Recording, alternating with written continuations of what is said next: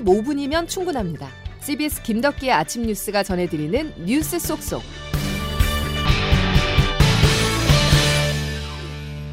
여러분 안녕하십니까? 2월 20일 김덕기 아침 뉴스입니다. 북한이 쏘자 미국은 띄웠습니다. 북한이 대륙간 탄도미사일을 쏜 지 하루 만에 비원비 전략 폭격기가 한반도로 날아왔는데요. 모레 확장 억제 연습이 다음 달에는 대규모 연합훈련이 예정돼 있어 한반도의 군사적 긴장감이 고조되고 있습니다. 첫 소식 김영준 기자입니다. 지난 토요일 쏜 미사일은 화성 15형 ICBM이라고 북한이 밝혔습니다. 김정은 국무위원장의 지시에 따라 몇 시간 만에 쏜 것이라고도 덧붙였습니다. 대륙간 탄도미사일 화성포 15형을 최대 사거리 체제로 고각 발사했습니다. 이번 주 미국에서 열리는 확장 억제 수단 운용 연습과 다음 달로 예정된 대규모 한미 연합 훈련 자유의 방패를 겨냥했다는 게 정설입니다. 한미도 어제 오후 B1B 랜서 전략 폭격기를 동원해 연합 공중훈련을 하며 무력 시위를 펼쳤습니다. 압도적 대응이 뭔지 북한이 밝히진 않았습니다. 이번엔 고각 발사였지만 이른바 정상각도로 발사해 ICBM을 태평양에 떨어뜨릴 수 있습니다. 아니면 이번 달 초 열병식에서 공개된 고체 연료 ICBM 발사가 될 수도 있습니다. 어느 쪽이건 한미연합훈련을 겨냥해 고강도 군사 도발을 할 가능성이 높아 한반도 정세 긴장은 더 강화될 전망입니다. CBS 뉴스 김영준입니다. 김여정 노동당 부부장은 담화에서 상응하는 대응 원칙을 밝혔습니다. 물러서지 않겠다는 의지를 드러낸 것인데요. 그러면서 남한과 상대할 의향이 없고 오로지 미국과 담판에 짓겠다는 뜻을 분명히 했습니다. 안성용 기자의 보도입니다.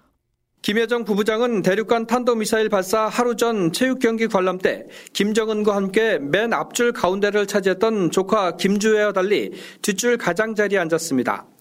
지난 8일 열병식 때도 주석단에 오르지 못해 위상에 변화가 있었던 것 아니냐는 관측이 제기됐습니다. 김여정은 그러나 ICM 발사 하루 만인 어제 담화를 통해 대미 대남 비난을 이어가며 건재함을 과시했습니다. 김여정은 이번 담화에서 미국과 남조선 것들이 조선반도 지역에서 군사적 위세를 획득하고 지배적 위치를 차지해보려는 위험천만한 기도를 노골화 하고 있다고 비난했습니다. 방점은 미국에 찍혔습니다. 그는 미국을 향해 우리 국가의 안전을 위협하는 일체의 모든 행동을 중지하고 공화국의 영상을 먹칠하지 말라고 경고했습니다. 남쪽에 대해서는 바보, 남조선 것들이라고 거칠게 비하며 상대해줄 의향이 없다고 말했습니다. 김여정은 또 적의 행동 건건 사살을 주시할 것이라며 우리에 대한 적대적인 것에 매사 상응하고 매우 강력한 압도적 대응을 실시할 것이라고 밝혔습니다. 앞으로 한미 연합훈련과 확장 억제력 전개에 상응해 ICM 발사 등 무력 시위를 계속할 것임을 예고한 대목입니다. CBS 뉴스 안성료입니다.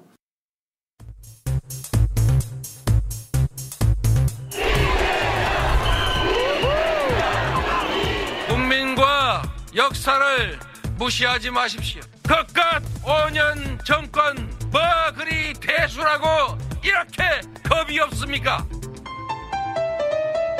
민주당이 전국에서 당원들을 불러 모아가지고 적반하장의 규탄 대회를 벌이고 있습니다. 억지 주장을 내놓으면서 민심과 동떨어진 강변을 계속하고 있습니다. 불체포 특권은 바로 이런 때 쓰라고 있는 겁니다. 당사자가 포기하고 말고를 결정할 수 없습니다. 아니, 윤석열 검찰 같은 극악무도한 검찰에 맞서라고 있는 겁니다. 토착 비리를 막아주는데 왜 민주당 의원님들이 홍위병이 되어야 하겠습니까? 부끄럽지 않습니까? 내년 총선 민심이 두렵지 않습니까? 다음 주 월요일 이재명 더불어민주당 대표에 대한 체포 동의안이 국회 본회의에서 처리됩니다. 일주일 남았는데요. 민주당 지도부는 압도적 부결을, 국민의힘은 가결을 위한 여론전에 집중하고 있습니다. 조태임 기자와 정치권 분위기 살펴보죠. 조 기자. 네, 안녕하세요. 아, 체포동의안이 오늘 국회에 접수될 것으로 보이죠. 네, 체포동의안은 대통령의 재가를 거친 뒤 국회에 제출되는데 오늘쯤 국회에 접수될 것으로 예상됩니다. 이 대표의 체포동의안은 24일 본회의 보고 후 27일 다음 주 월요일 표결에 붙여집니다. 예. 체포동의안 표결 시점이 임박해지면서 여야 모두 여 론전에 집중하는 모습인데요.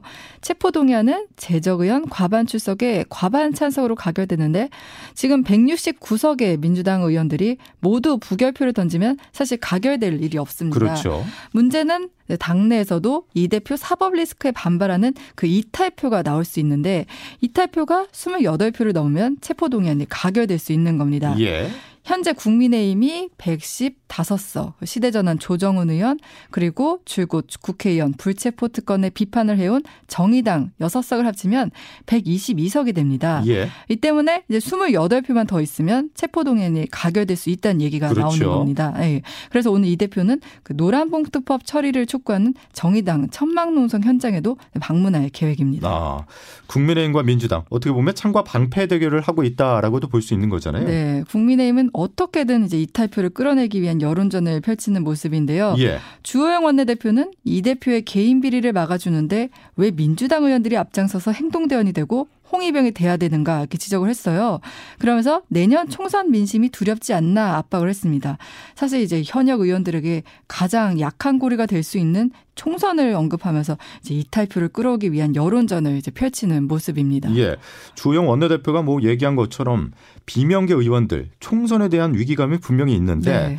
어, 최근에 민주당이 지지율 흐름을 보면 어떻습니까? 네, 뭐 지지율만 봤을 때는 지금 민주당이 주장하는 야당 탄압보다는 이 대표에 대한 사법 리스크 우려가 더 큰 듯합니다. 최근 각종 여론조사에서 민주당 지지율이 국민의힘이 뒤처질 뿐 아니라 그 격차도 점점 벌어지는 모습인데요. 예. 사실 윤석열 대통령의 국정 수행 지지율이 30%를 유지한 상황이면 그 반사 효과를 이제 야당이 봐야 하는데 그렇지 못하다는 지적은 계속 나왔습니다. 근데 최근 이 대표에 대한 검찰 소환 조사가 잇따르고 또 구속영장까지 청구되면서 지지율은 계속 하락세를 보이는 모습입니다. 예. 그런데 문제는 이 흐름이 한 번으로 끝날 것 같지 않다는 겁니다. 검찰은 최근 대장동 개발 비리 의혹의 핵심 인물인 김만배 씨를 재구속했고요. 이번에 체포동의안이 국회 본회의에서 부결되더라도 검찰이 증거를 보강해 다른 혐의를 추가해 또 이제 구속영장을 그렇죠. 재청구할 가능성이 있습니다. 그렇게 되면은 이 대표 사법 리스크는 내년 총선까지 계속 갈 수밖에 없어요. 예. 총선에서 승 리를 해야 하는 의원들 입장에서는 지금처럼 계속 이 대표를 지지하기 어려울 수도 있습니다. 이런 가운데 그제 이제 비명계를 꼽히는 김혜영 전 민주당 최고위원이 SNS에 이 대표가 방탄정당을 만들기 위해 당대표 출마까지 강행한, 것이, 강행한 것인데 이런 의도에 당 전체가 끌려가서는 안 된다 지적을 하기도 했는데 이런 흐름이 앞으로 어떻게 될지는 좀 지켜봐야겠습니다. 예. 여기까지 정리하겠습니다. 조태임 기자였습니다. 검찰로 가보겠습니다. 검찰 이재명 대표의 위례 대장동 개발 의혹 외에 백현동 개발 업자가 조성한 30억 원의 자금 흐름도 추적하고 있습니다. 이 자금은 20대 대선 1년 전인 2021년에 현금화됐는데요. 이재명 대표의 측근들이 대장동 업자로부터 경선 자금을 수수한 시기와 맞물려 있습니다. 송영훈 기자가 단독 보도합니다. 서울중앙지검 반부패 수사 일부가 김인섭 전 한국하우징 기술대표가 조성한 30억 원에 대한 수사를 벌이고 있는 것으로 확인됐습니다. 김인섭 전 대표는 이재명 대표의 성남시장 선거 당시 선거대책본부장을 지냈던 인물이자 백현동 개발 의혹에 연루돼 있는 인물입니다. 그는 한 사업가로부터 백현동 사업 참여 대가로 받기로 한 70억 원의 채권을 담보로 9개월 뒤 갚겠다며 30억 원을 빌려갔습니다. 주목할 점은 이 30억 원이 마련된 시기가 20대 대선 1년 전이란 점입니다. 이재명 대표의 최측근인 정진상과 김용 등이 김만배 등 대장동 민간업자들로부터 경선자금 명목으로 돈을 주고받은 시점과 겹칩니다. 이 대표의 측근들이 선거 준비를 이유로 돈을 마련한 의혹이 있는 시점에 30억 원의 현금이 마련된 점을 검찰은 수상하게 보고 있습니다. 검찰은 김 전 대표에게 30억 원을 빌려준 사업가의 회사를 최근 압수수색하고 자료 확보에 나섰습니다. 30억 원을 조성한 당사자인 김 전 대표에 대한 소환 조사도 준비하고 있는 것으로 알려졌습니다. 한편 이재명 대표는 대장동 개발비리 의혹과 성남FC 사건 외에도 백현동 개발비리 의혹의 배임 혐의 피의자로 적시된 상태입니다. CBS 뉴스 송영훈입니다. 대장동 팀의 로비스트인 김만배 씨가 다시 구속되면서 그의 입에 이목이 집중됩니다.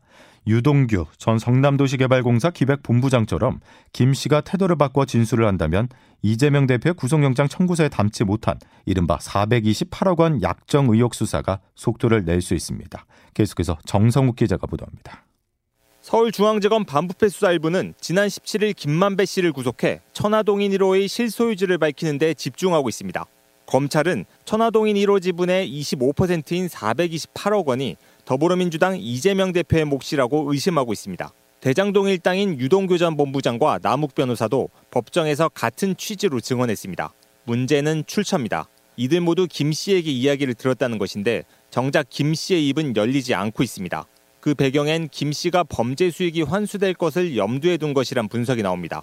검찰이 이 대표 구속영장 청구서에 적시한 대장동 배임액은 4,900억 원, 민간업자들이 취득한 이익은 7,800억 원 상당입니다.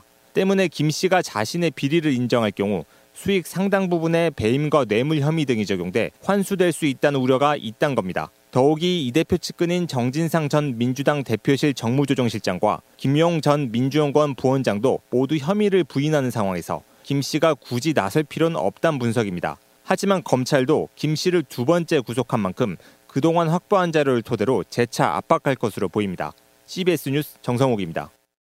이번 주 눈여겨볼 결정이 하나 있습니다. 한국은행의 기존 금리 인상 여부인데요. 당초 시장에서는 금리 동결론이 지배적이었었지만 분위기가 바뀌었습니다.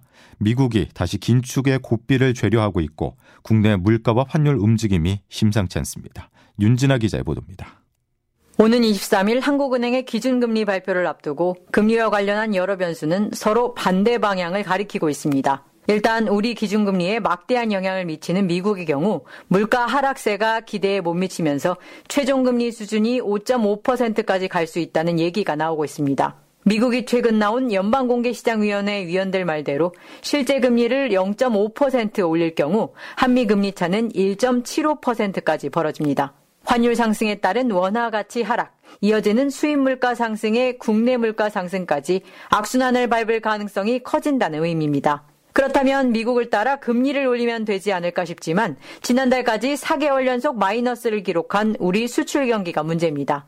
당장 기획재정부는 지난 17일 경기 둔화를 공식 인정했습니다. 이승한 경제분석 과장입니다. 내수 회복 속도가 완만해지고 수출 부진 및 기업 심리 위축이 지속되는 등 경기 흐름이 둔화되고 있습니다.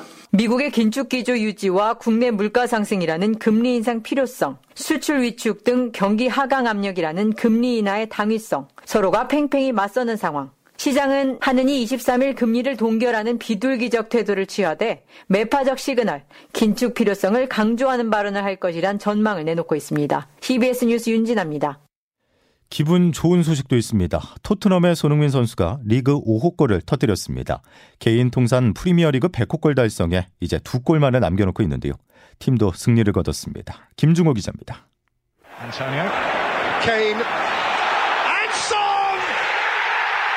후반 23분 케인이 웨스트햄 페널티 에어리어 중앙 쪽으로 찔러 넣어준 공에 어느새 침투해 들어가던 손흥민이 달라붙습니다.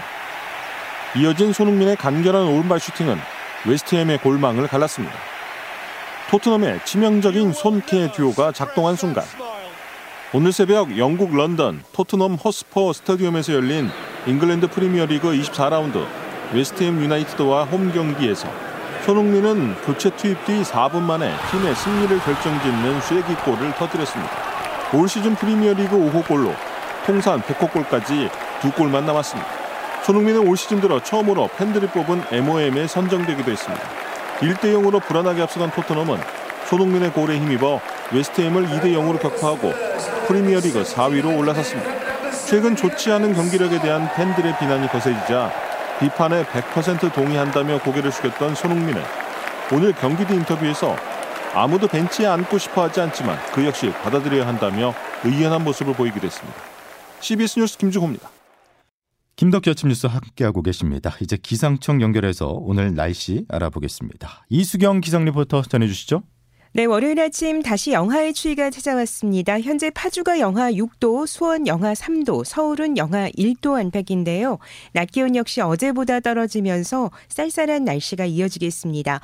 내일은 오늘보다 날이 더 추워져서 서울은 영하 6도를 보이겠고 수요일 오전까지는 이렇게 예년보다 추운 날씨가 이어지겠습니다. 오늘 낮 기온은 서울과 파주가 영상 2도, 대전 5도, 전주 6도, 대구 7도에 머물겠는데요. 찬바람이 불면 서 체감 온도는 더 낮겠습니다. 오늘과 내일 사이 전국적으로 맑은 날씨가 이어지겠는데요. 해안 지역과 섬 지역은 특히 바람이 강하게 불면서 제주도 지역은 현재 강풍특보가 발효돼 있는 상태입니다. 다행히 전국적으로 미세먼지 농도는 보통 수준을 되찾으면서 오늘과 내일 공기질은 괜찮을 것으로 예상됩니다. 지금까지 날씨를 전해드렸습니다. 방금 들어온 속보로 마치어야 될 것 같군요. 북한이 동해상으로 기종을 알 수 없는 탄도미사일 한 발을 발사했다고 합동참모본부가 밝혔습니다. 북한의 탄도미사일 발사는 이틀 만에 올해 벌써 세 번째 도발입니다. 자, 김덕기 아침 뉴스 오늘 소식은 여기까지고요. 내일 다시 뵙겠습니다. 고맙습니다.